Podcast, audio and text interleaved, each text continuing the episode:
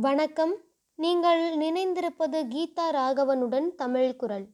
சிவபுராணம் பாகம் பதினாறு தேவர்களுக்கும் அசுரர்களுக்கும் இடையே நடக்கும் யுத்தம். தேவேந்திரன் கூற்றுக்கு இணங்கி தரகாசுரன் தனது படையை தயார் செய்து தேவேந்திரனுடன் போர் புரிவதற்கு தயாராக இருந்தான். தேவேந்திரனும் தனது படைகளுடன் நேருக்கு நேராக போரிட தயாராக இருந்தார். பார்வதி தேவியும் வளர்ந்து பருவத்தை அடைந்தார். தேவியும் அவர்களது தோழிகளுடன் அருகிலிருந்த தன் தந்தையின் ஆளுமையில் உள்ள வனத்திற்கு சென்றார். தோழிகளுடன் அந்த வனத்தில் உலாவிக் கொண்டிருந்த போது ஒரு குகையின் அருகில் சென்றதும் பார்வதி தேவிக்கு இதுவரை இல்லாத ஓர் ஈர்ப்பு அவ்விடத்தில் உண்டாயிற்று. இதன் காரணமாக அவ்விடத்தில் யாரோ உள்ளார் என்பதை அறிந்த தேவி யார் என அறியும் பொருட்டு தன் தோழிகளை தவிர்த்து தனியே சென்றார். தேவர்களும் அசுரர்களுக்கும் இடையே யுத்தம் உண்டாயிற்று. எனினும் தேவர்களின் பகுதியிலேயே அதிகப்படியான இழப்புகள் உண்டாயின. காரணம் தரகாசுரன் பெற்ற வரத்தின் மகிமையால் அவனே வெற்றி பெறுவதாக வாய்ப்புகள் உண்டாயின. தேவேந்திரன் தன்னிடம் உள்ள அனைத்து ஆயுதங்களையும் பிரகோ பிரயோகித்து பார்த்தும் எவ்வித பலனும் இல்லை. இவரின் சக்தி மிகுந்த ஆயுதங்களும் தரகாசுரனிடம் சக்தி இழந்து போயின.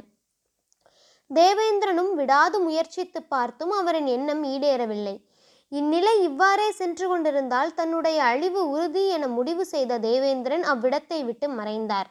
தேவேந்திரன் மறைந்ததை அடுத்து போர் புரிய தலைவனே இல்லாததால் இனி தேவலோகம் எனக்கே உரியது என்றும் இனி நான் தேவலோகத்தின் அரசனாவேன் என்றும் மூவுலகும் இனி என் கட்டளைப்படி அனைத்தும் நடைபெற வேண்டும் என்றும் கூறி தரகாசுரன் மகிழ்ந்தான்.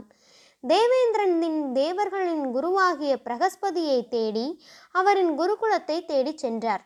பெண்மயக்கத்திலிருந்த தேவேந்திரன் செய்த செயல்களால் இந்திர சபையை புறக்கணித்த குலகுருவை எங்கு தேடியும் தேவேந்திரனால் கண்டுபிடிக்க இயலவில்லை. பின் என்ன செய்வதென்று அறியாமல் பிரம்மாவை காணச் சென்றார். சிவபெருமான் தவம் மேற்கொண்ட குகையை பார்வதி தேவி அடைந்தார். குகையின் வெளியே நந்தி தேவரும் சிலை வடிவில் எம்பெருமானின் வருகைக்காக காத்து கொண்டிருந்தார். நந்தி தேவரை கண்டதும் பூர்வீக ஜென்ம நினைவுகள் பார்வதி தேவியின் கண்முன் தோன்றி மறைந்தன. நினைவுகளில் சிவனுடன் கைலாய மலையில் இருந்ததும் ஆடல் பாடல் நிகழ்வுகள் என பல நிவ நிகழ்வுகள் இந்த ஜென்மத்திற்கு தொடர்பில்லாமல் இருந்தன. இந்நிகழ்வுகள் கண்ணெதிரே தோன்றி மறைந்தாலும் குழப்பங்களுடன் இருந்த பார்வதி தேவி அவ்விடத்திலேயே மயங்கி விழுந்தார்.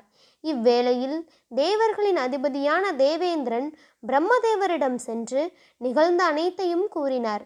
இனி நான் மேற்கொண்டு என்ன செய்வதென்று தெரியாமல் இருப்பதாகவும் தேவர்களின் குருவையும் காண முடியவில்லை என்றும் கூறி இதற்கு தாங்கள்தான் உபாயம் கூற வேண்டும் என பணிந்து நின்றார். பார்வதி தேவியுடன் வந்த தோழிகள் தன்னுடன் வந்த தேவியை காணவில்லை என்றதும் அச்சம் கொண்டனர். தேவி இல்லாமல் நான் அரண்மனைக்கு சென்றால் என்ன நிகழுமோ என பயந்தனர். பின் தோழிகள் அனைவரும் சேர்ந்து வனத்தில் தேடினர். எவ்வளவு முயன்றும் தோழிகளால் தேவி எங்கு சென்றார் என்பதை கண்டுபிடிக்க முடியவில்லை. பின் தோழிகள் அனைவரும் சேர்ந்து அரண்மனைக்கு சென்று வனத்தில் நிகழ்ந்த யாவற்றையும் கூறி இறுதியில் தேவியை தவறவிட்டதையும் கூறினார்கள். இதையெல்லாம் கேட்டுக்கொண்டிருந்த இமவான் சிவன் கொண்டு வெகுண்டார். பார்வதி தேவியை அந்த வனத்தில் தவறவிட்டீர்களா? என சினம் கொண்டு தேவியுடன் சென்ற தோழிகளை கடிந்தார். பின் தனது படை வீரர்களுடன் தேவி இருக்கும் இடத்தை தேடி புறப்பட்டு சென்றார் வேந்தனான இமவான். தரகாசுரனின் அழிவு என்பது சிவபெருமாள் மட்டுமே அழிக்க இயலும். அதற்கு வேறு எந்த உபயமும் இல்லை என்று பிரம்மதேவர் கூறினார். சிவபெருமானே யோக நிலையில் இருக்கிறாரே அவரால் இவ்வித அழிக்க இயலும் என்று தேவேந்திரன் வினவினார். அதற்கு பிரம்மதேவர் சிவபெருமானின் வாரிசுகளால் மட்டுமே தனக்கு அழிவு நேரிட வேண்டும் என்ற வரத்தினை தரகாசுரன் பெற்றுள்ளான் என்றார். சிவபெருமானோ யோக நிலையில் உள்ளார். அவரின் மனைவியான தாட்சாயினி தேவியோ இப்போது இல்லை. நமக்கு ஏற்பட்ட இன்னல்கள் இன்னும் தொடருமோ என தேவேந்திரன் கேட்டார். சிவபெருமானின் திருவிளையாடல்கள் தொடரும்.